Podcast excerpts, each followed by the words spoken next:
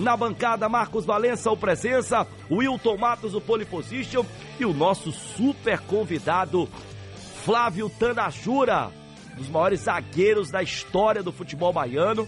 Começou na base do Bahia, ele vai contar um pouco dessa história que é de público, né? Mas sempre bom a gente exercitar para aquele ouvinte menos informado sobre a história do grande Flávio Tanajura, mas que brilhou no Vitória, é simplesmente o jogador com mais jogos realizados com a camisa do Esporte Clube Vitória. São 7 horas e 5 minutos.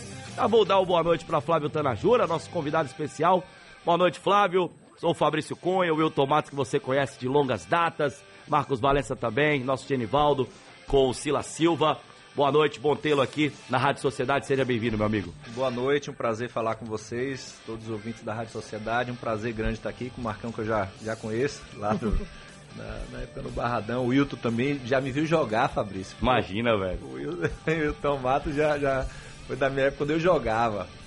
E, enfim, vai ser um prazer grande poder estar com vocês hoje aqui. Flávio, conta um pouco dessa história, né? Você chegou a jogar na base do Bahia, me parece que fez até um jogo no Tricolor e depois vai pro Vitória para ser um dos grandes nomes da história do clube. Verdade, eu, né, alguns sabem, outros não, né, mas eu comecei no Bahia. Meu pai, inclusive, jogou também no, no Bahia, né, na, na década de 70, ele era de Jiquié na época, os atacantes aí que, que tinham as duplas, né, Wilton, que era Piolho e lá de Conquista. Aí tinha meu pai, que era Tanajura, de Lermando e Tanajura, né? e aí eu fiz o teste na época no Bahia, é, passei na, na, no juvenil na época, né? Na época que tinha Newton Mota, que era o diretor da base na época. E o Bahia, eu fui heptacampeão no Bahia, ex-campeão de juvenil, heptacampeão no, de, de júniores na época, né? Que é o sub-20. E aí eu com 16 anos eu tive a oportunidade de jogar uma partida do profissional, alguns zagueiros que tinham na época se machucaram. Com 16 anos, é, com cara? Com 16 anos, é, 16 anos. E aí eu tinha feito uma boa taça São Paulo.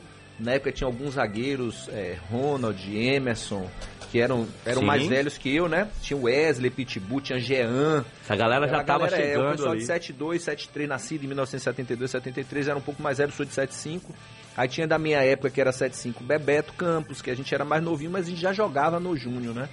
E aí eu tive essa oportunidade, como eu fui muito bem na Taça São Paulo, e aí eu comecei a treinar no profissional na época.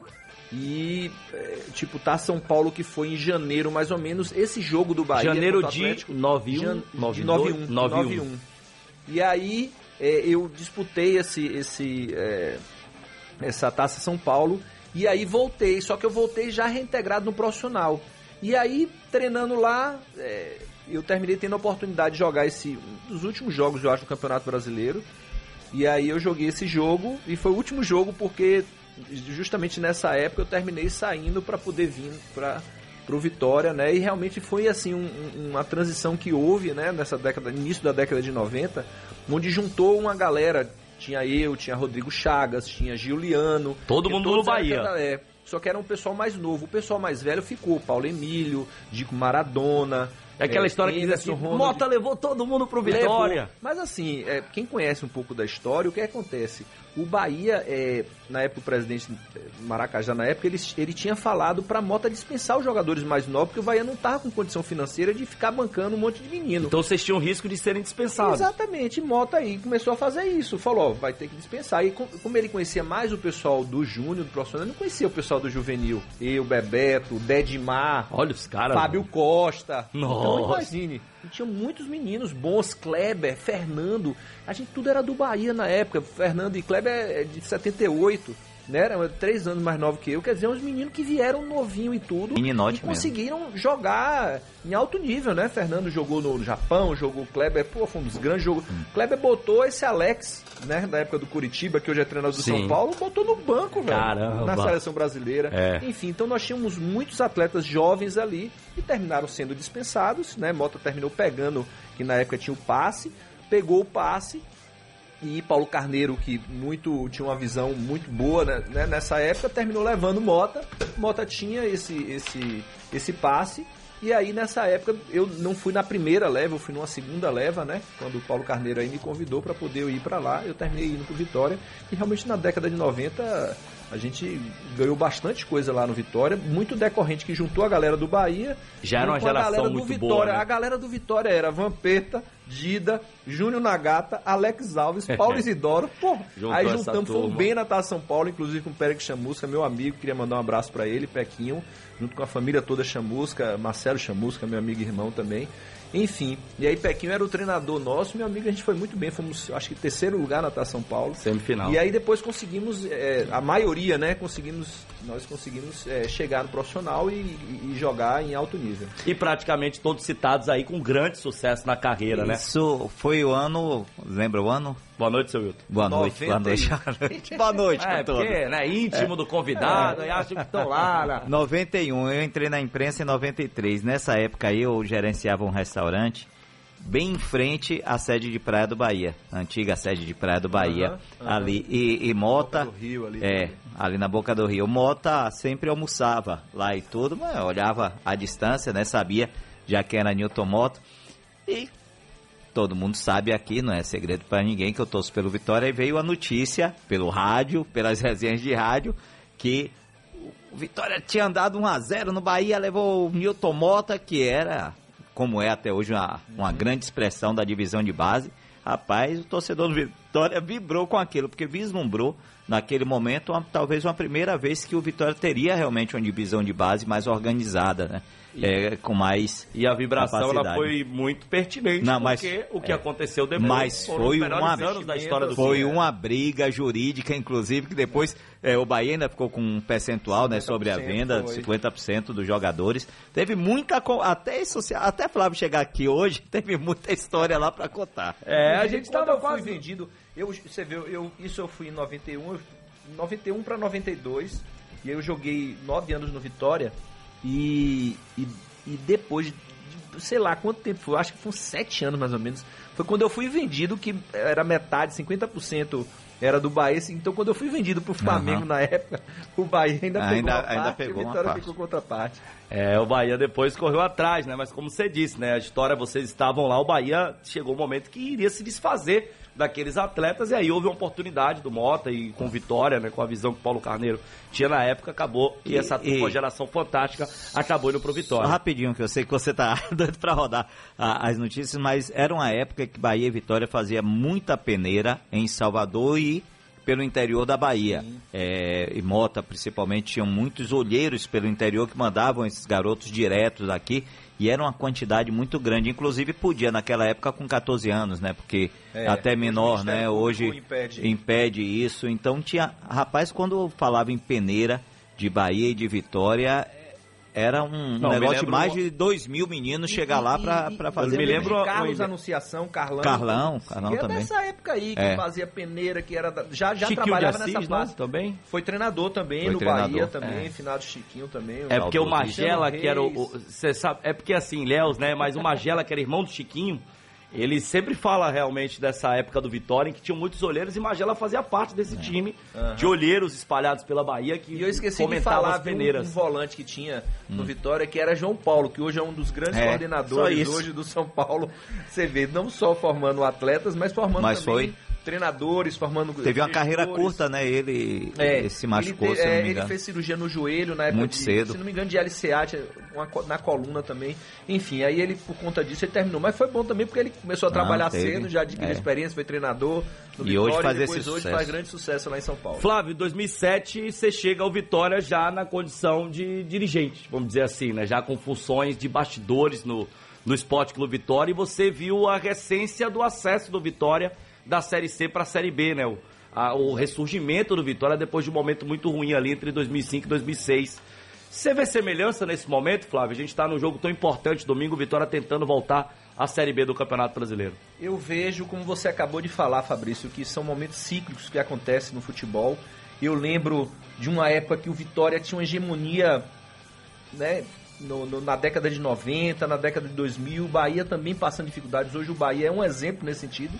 É o inverso hoje. O Bahia está bem organizado. O Bahia tem assim um potencial grande de crescimento, principalmente com a chegada aí do, né, do Grupo City.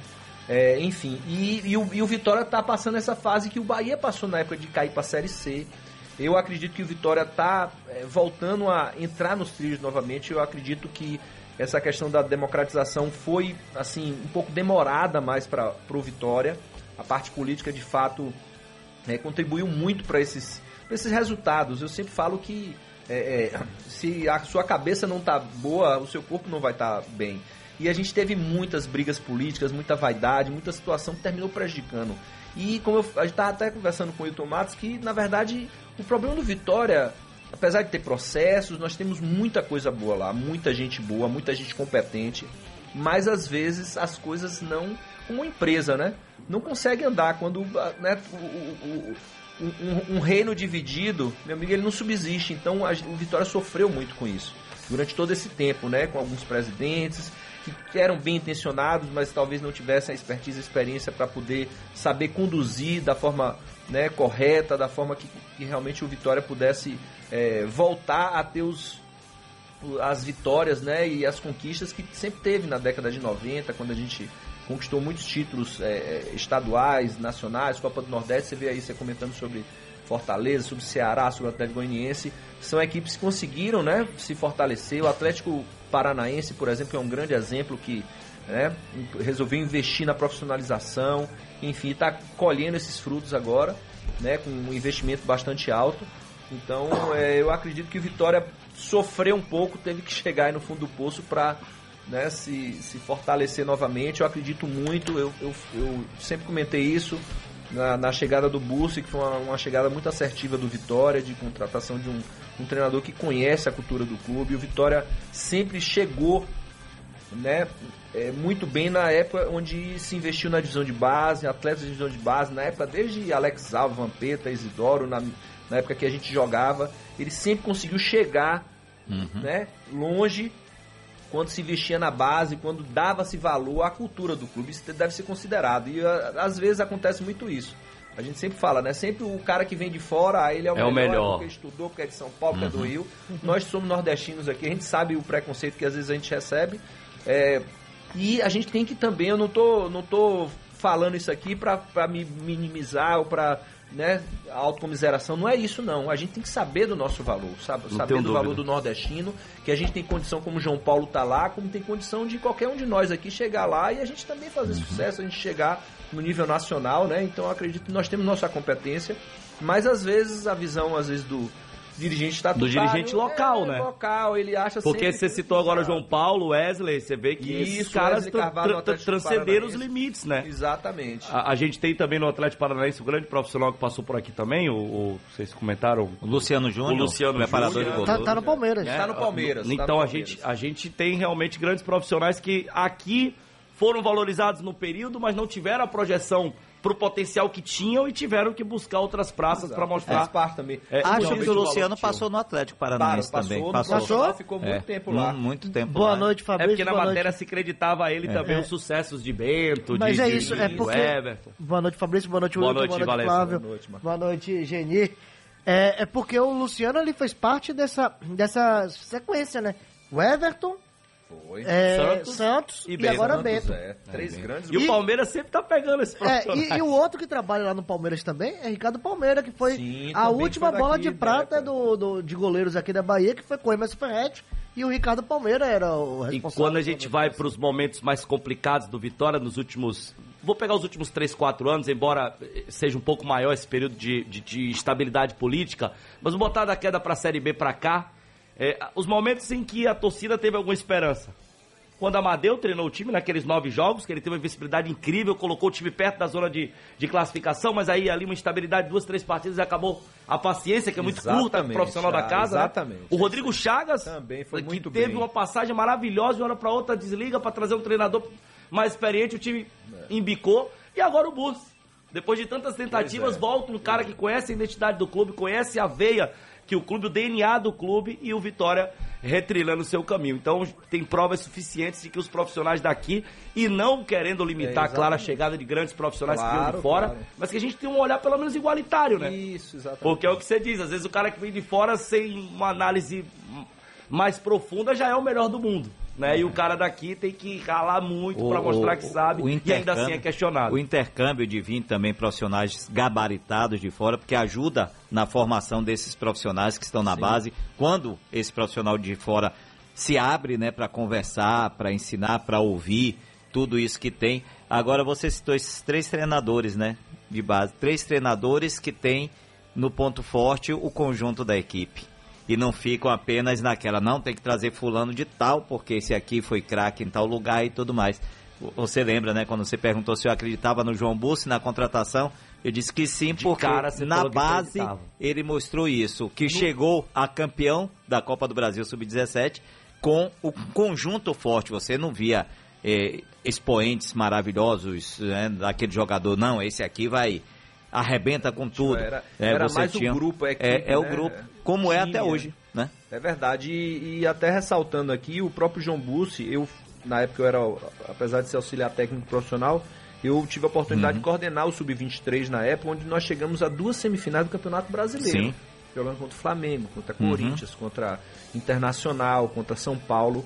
Enfim, então a gente já estava fazendo um trabalho anterior ali, já né, plantando e já tendo resultado, mas às vezes, como o Fabrício comentou, às vezes a oportunidade, às vezes é. não é não é dada, e... mas é isso aí, vida que segue. É. O profeta não tem honra a não ser na sua casa, né? Assim como diz as, as escrituras. Sensacional. Já já, mais de Flávio Tanajura, falar sobre esse novo momento da carreira, de repente ser um grande treinador, como já é, né? Teve um trabalho já muito reconhecido no Vitória nas divisões de base, treinou time profissional em muitas janelas, né? Leva a gente até para comentarista, né? Já viu, rapaz? E comentarista nem se fala, sempre teve boa oratória. Daqui a pouquinho tem Flávio Tanajura, tem mais de Flávio Tanajura no nosso bate-bola. Wilton Matos, os destaques do Vitória, que tem um jogo importantíssimo domingo no Barradão. Tem um jogo importantíssimo, daqui a pouco a gente vai falar da lateral esquerda do Vitória, Lazarone é, deve voltar a ser titular mudança também ali do meio para frente.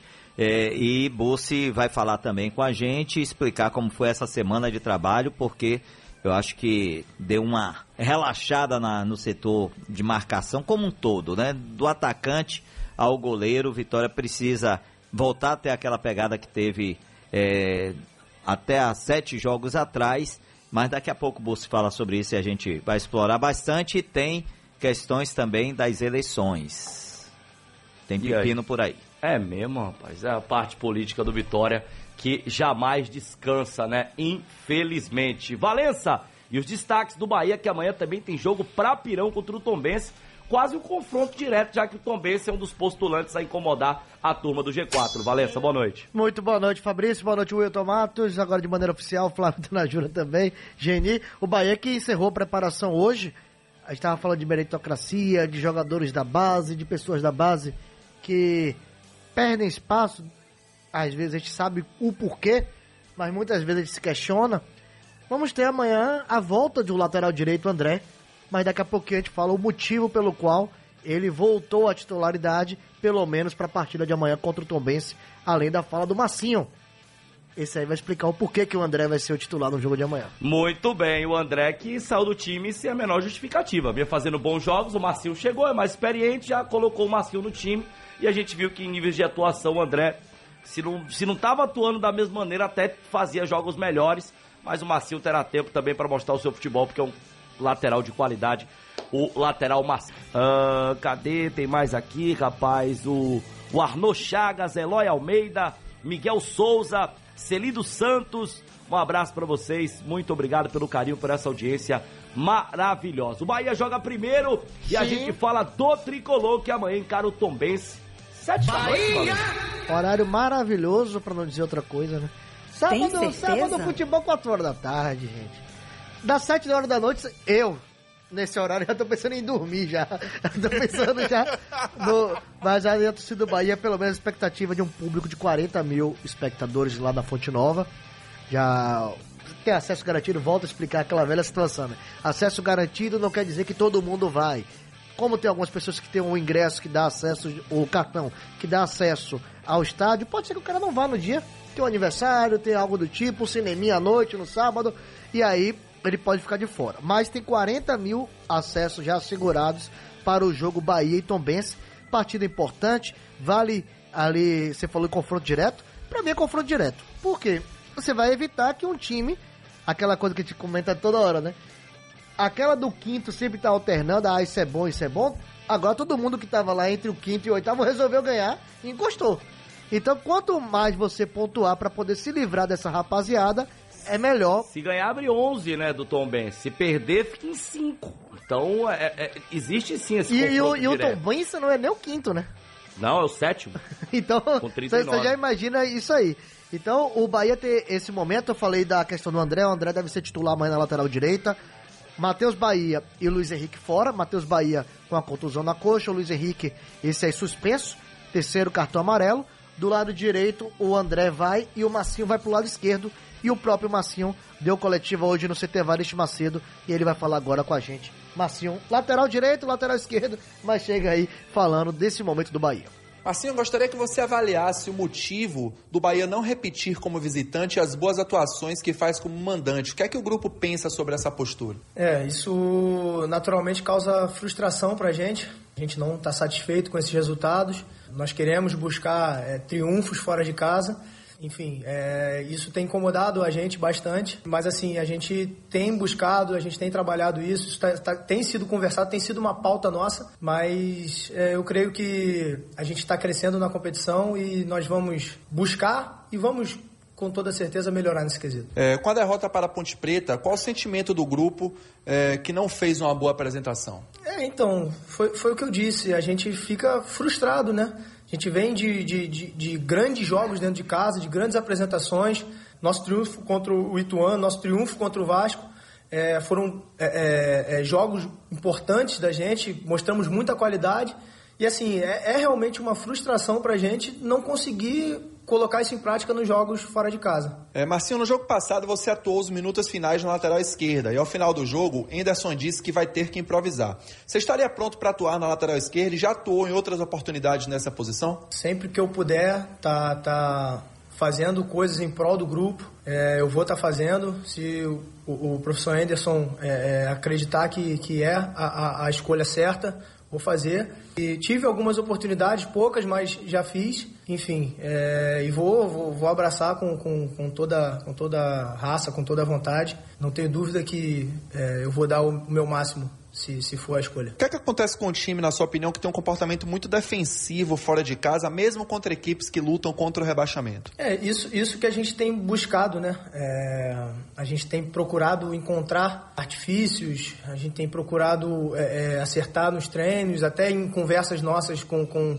em vídeos e tudo mais a gente tenta é, aparar né, essa, essas arestas, aparar essa, esses defeitos para tentar melhorar. E assim, se, se a gente soubesse, a gente já teria resolvido, mas a gente está buscando. Nós estamos buscando isso com o nosso máximo e não tenho dúvida que nós vamos melhorar assim nesse quesito e, e, vamos buscar coisas, coisas maiores em jogos fora de casa. Marcinho, o que esperar da partida contra o Tom Benz, uma equipe que o Bahia já perdeu fora de casa? Como, é, como fazer uma partida segura na Fonte Nova? Eu acredito que é, é, a força do nosso grupo jogando dentro de casa é muito grande, ainda mais é, é com a nossa torcida estando presente mais uma vez acredito que tem tudo para correr bem e que a gente alcance esse, esses três pontos. Eu vejo sim um, uma grande força nossa dentro de casa, assim como a gente tem deixado por vezes escapar fora de casa, mas a, a, a nossa torcida, é, o nosso jogo dentro de casa está muito forte e acredito que isso possa ser revertido em um triunfo no, no, no sábado. É, como é que você avalia o seu retorno aos gramados depois de um longo período sem atuar? Sente que está 100% e derrubou a desconfiança da torcida? Não digo que estou longe, mas ainda falta bastante coisa para para eu me sentir à vontade dentro de campo. É, isso aí eu estou dizendo fisicamente, em, rodagem de jogo. É complicado, foi um grande, grande tempo parado, longe do futebol, mas é, eu acredito que eu estou me preparando, estou evoluindo. Raça e vontade nunca vai faltar. E eu acredito que com a sequência, se, se tudo correndo bem, eu acho que daqui a pouco eu chego no, na, na, ponta do, do, dos cascos aí, vamos dizer assim. Aí. Esse o... ponta dos cascos é do tempo de Flávio. Não quer, você tá chamando Flávio de velho? Não, não. Rapaz, arrumo logo uma confusão pra você aqui agora. Boa, boa, Marcão. Eu tô 17 anos na frente dele. Mas, mas aí tá o Massinho. E o Massinho deve ser improvisado assim na lateral esquerda. Ainda foi pra coletiva, né? Aquela. Não, mas ele ia pra coletiva. Fala, é, não, independente. Mas... O cara que vai pra coletiva, a gente brinca, Flávio, não, porque o cara ele... que vai pra coletiva na semana ele tem 70% no mínimo de chance de jogar. Mas, mas, sinceramente, ele ia pro jogo de qualquer jeito, né? É, ou na esquerda ou na, direita. Ou na esquerda. É. É, o André não tomaria a posição não, dele, bem não, lembrado, exatamente, Palestra. Então ele iria. Mas essa carência da lateral esquerda aí, ele Ele vai jogar na direita ou na esquerda. É, agora, assim, o recorde que a gente teve do Marcinho na partida passada contra a Ponte, né, até porque o time estava muito bagunçado, não foi também, né? legal, né? né? Ele lá na lateral esquerda ali acabou mais ou menos, né? Eu acho que na metade ali ele tira o Luiz Henrique e coloca o Marcinho improvisado e o André na lateral direita. Ele meio que perde é a paciência com o Luiz Henrique após o segundo gol isso. da Ponte, né? Que o Luiz Henrique está envolvido mais uma vez no gol ali do time adversário. E aí ele coloca o, o, o, o Marcinho na esquerda, coloca o André na direita, o André entra bem mais uma vez entra né, dentro do, do. É muito bom jogador. Do razoabilidade um regular. Né? da base aqui, tem que ter um pouquinho de paciência com, com o pessoal da base. Às vezes não dá tanta oportunidade quanto. Não, o Borel já sumiu porque a torcida fez uma pressão, cara. O Borel foi vaiado em dois é, jogos seguidos aqui ainda, na, na arena, velho. Borel que acho que não completou 20 anos, ou tá completando 20 anos agora, né? Então, assim, é, é, a paciência é mínima, né, com os atletas da base. A gente tava falando dos profissionais, né, de, de que atuam né, em, outras funções dentro do nosso futebol baiano, mas os, os atletas também acabam sofrendo com isso, né? A pouca paciência com aqueles que surgem aqui dos nossos clubes. E é se as pessoas... Desculpa, é só para complementar, Fabrício. Se as pessoas soubessem o mal que pode fazer uma vaia do seu próprio torcedor a um garoto que está tentando se firmar no profissional, eles não fariam isso. Tira a confiança. De, pode né? derrubar para o resto da carreira. Exatamente, tira a confiança do atleta, fica muito difícil ali, é, ainda mais dentro do contexto inicial de carreira, né? Onde aquele ambiente de vaias ele não viveu ainda. Quando o cara está mais experiente, ele consegue absorver melhor. Como é que você vê esse Bahia para amanhã, Flávio? O Bahia que tem esse desfalque na lateral esquerda, vai ter que improvisar, encara o adversário que é um confronto praticamente direto, mas tem a força da sua torcida é, jogando na Arena Fonte Nova. É verdade, Fabrício. É um, é, a gente estava até, tava até conversando com o Marcão aqui no, em off, né? Que tem duas situações. Uma, improvisa Massinho, que já está um pouco sem ritmo ainda, e bota na lateral esquerda. Tem a condição orgânica, que eu acho que ele, apesar de não estar tá com esse ritmo todo, mas ele tem um pouco mais essa batida.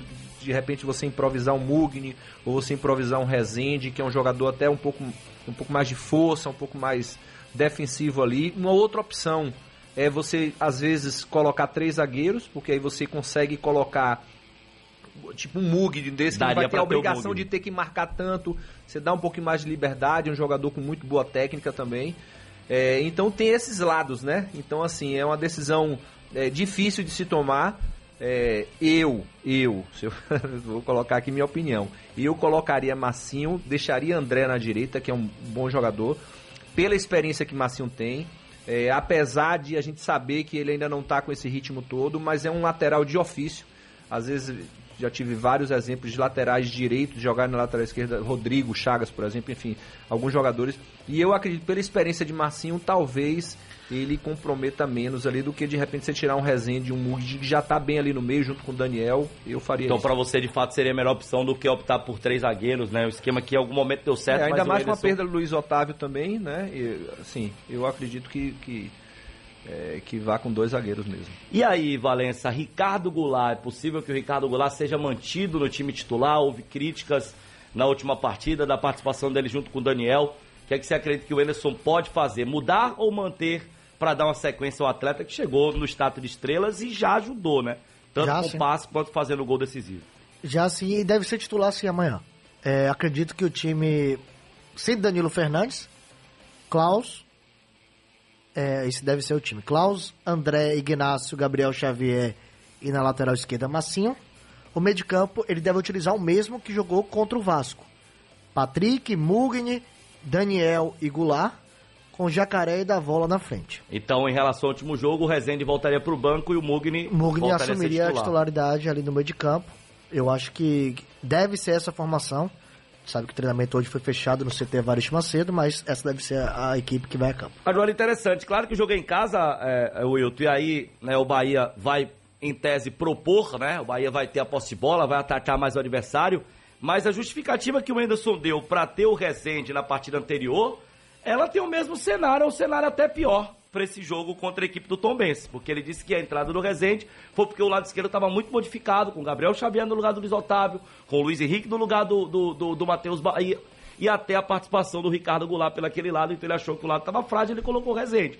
A situação é pior, porque ele continua com o Gabriel Xavier, né, que para mim é um baita zagueiro, mas eu estou indo na explanação do Enderson, ele continua é, é, com o Ricardo Goulart, E ele tem uma mudança na lateral, que é um lateral de ofício que joga ali pela esquerda. Você tem outro lateral, mas é um lateral direito.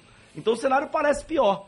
Mas a volta do Mugni é dada quase como certa. Ou seja, a justificativa Porque... que ele trouxe no jogo passado, ela é por isso solve, que, né? que nós não entendemos ainda na partida a ausência do Mugni, que tinha jogado e vem jogando bem, é um jogador, ah, não, não consegue chegar nos 90 minutos, mas é melhor, para mim é melhor ter no início do jogo, quem tem a qualidade, a gente até discutiu isso, é com Valença, por exemplo, se você tem um jogador velocista, um, um extremo, um ponta, a gente tava brincando aqui as com as expressões, né? é, as nomenclaturas, é, que só suporta 50 minutos de jogo. Aí tudo bem que você bote ele no segundo tempo, você já pega o adversário mais cansado e faz. Mas quando você tem aquele jogador e Mugni vem atuando bem. Sim, é né? melhor então, eu posso, time, Eu né? posso ser meio, meio... Embora a Rezende até a sétima rodada era, né?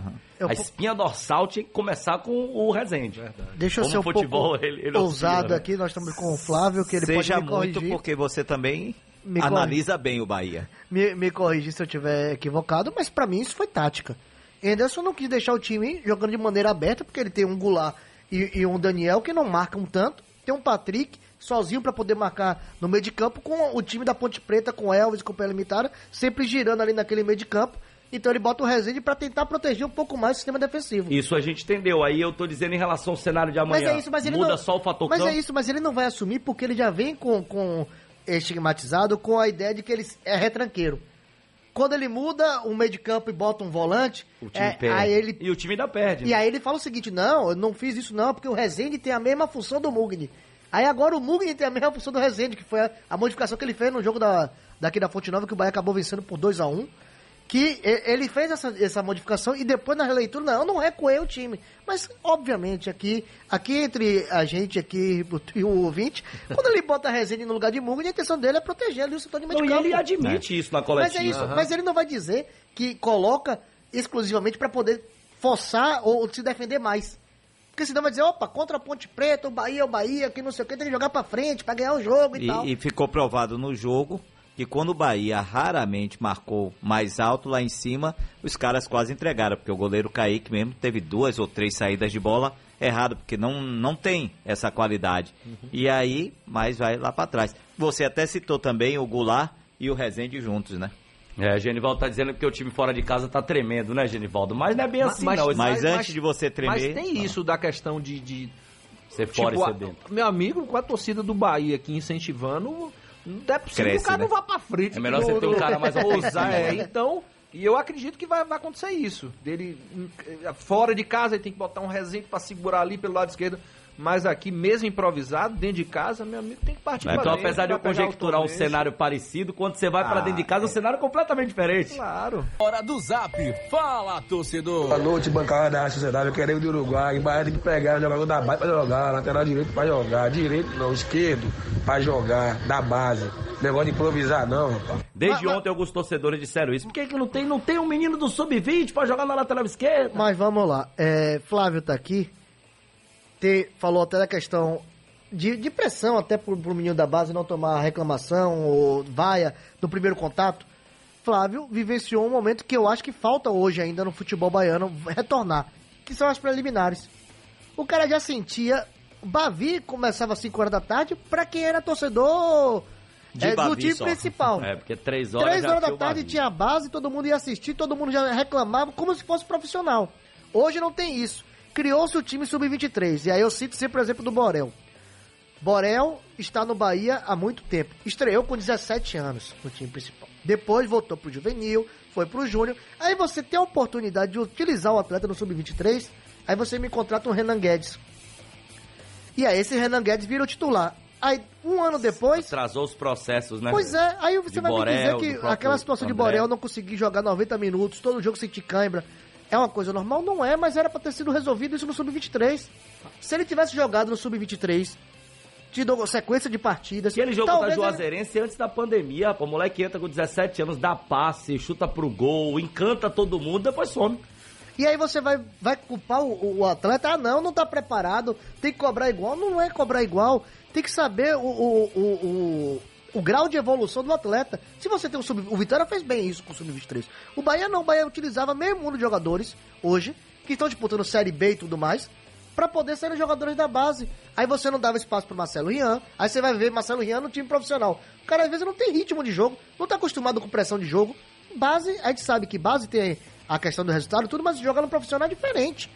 Então você tem que começar a transição sub-23 era para ser uma transição da base para o time principal e utilizar alguns atletas como foi Raniel, jogador que é destaque aqui do time. Vamos trazer para aqui para poder tentar ver se ele não encaixa no time profissional. E às vezes o sub-23, como você falou, tem muitos jogadores que é, justamente na época que tem que jogar, que é sei lá dos 20 aos 23 anos, ele tá no profissional mas ele está sendo escanteado ali porque às vezes não tem oportunidade. Então é uma excelente oportunidade pegar um jogador desse e pegar um sub-23 e saber, Sim. meu amigo, a gente o sub-23 não é para ser campeão do sub-23, é para preparar esses jogadores para chegar um Borel, chegar um André, chegar um um atleta prontos, jovem, né? Para ficar do que chegar e pegar um cara mais e, velho, aliás, e pegar de outro clube, valorizar uma Exatamente. coisa de outro clube. E muitas vezes a de aspirantes foi positivo para isso, né? Você tira o garoto dessa ociosidade que pode muitas vezes é. dar fim a algumas carreiras. E, e, e dar ritmo a esse atleta para quando ele precisar jogar no profissional, ele tá jogado no 23. E ainda tem um outro detalhe, com esse calendário apertadíssimo do futebol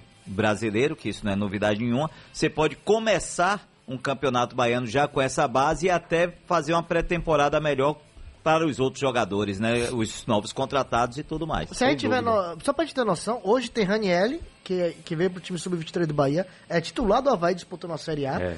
E o outro. Não, e aqui ano passado a gente já via ele melhor do que outros volantes que tinham sido contratados. E outro que estava aqui as, no futebol baiano, porque ele começou na base do Vitória e depois veio pro Bahia, ontem jogou e foi titular no Atlético Goianiense, que é Edson. E Yuri é titular do Vasco, Volante.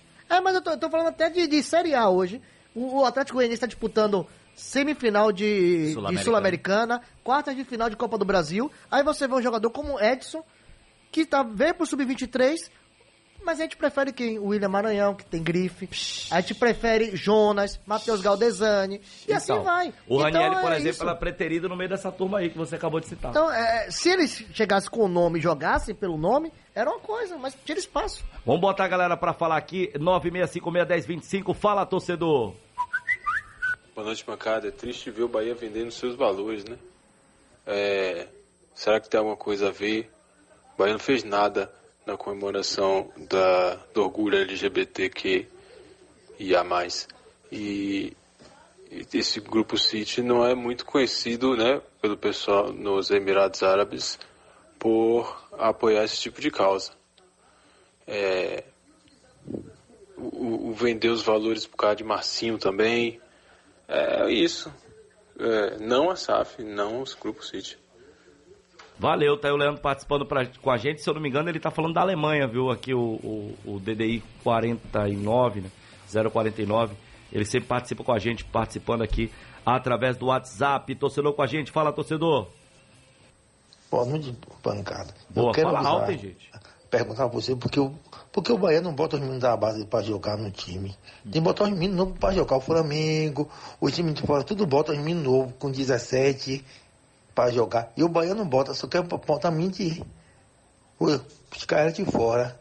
E também a torcida tem calma, paciência com o jogador da base. não queima o menino da base, viu? Meu nome é Carlos Tiparipe. O problema é esse, que a torcida também, a paciência é mínima, né? A gente vê uh, muitas cenas lamentáveis na Arena Fonte Nova e até no Barradão, quando os torcedores pegam muito no pé desses atletas da base. É, por exemplo, é, o Everton. O Everton é um baita jogador, velho.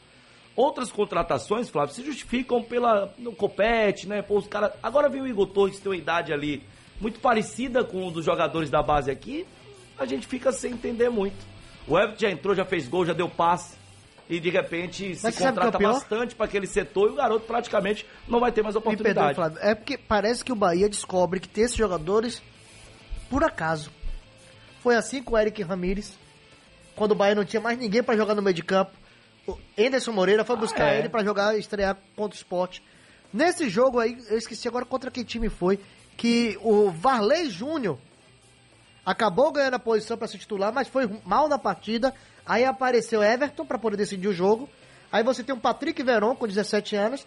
Não é que eles tenham que ser titular, mas eles têm que estar inseridos nesse Foi, momento. entrou bem no jogo. Eu falei, rapaz, a gente vai ver uma sequência do Patrick Verón. Só ficaram naqueles 8, 9 minutos é, dessa partida que você citou. 7 horas e 57 minutos, 7 e 57.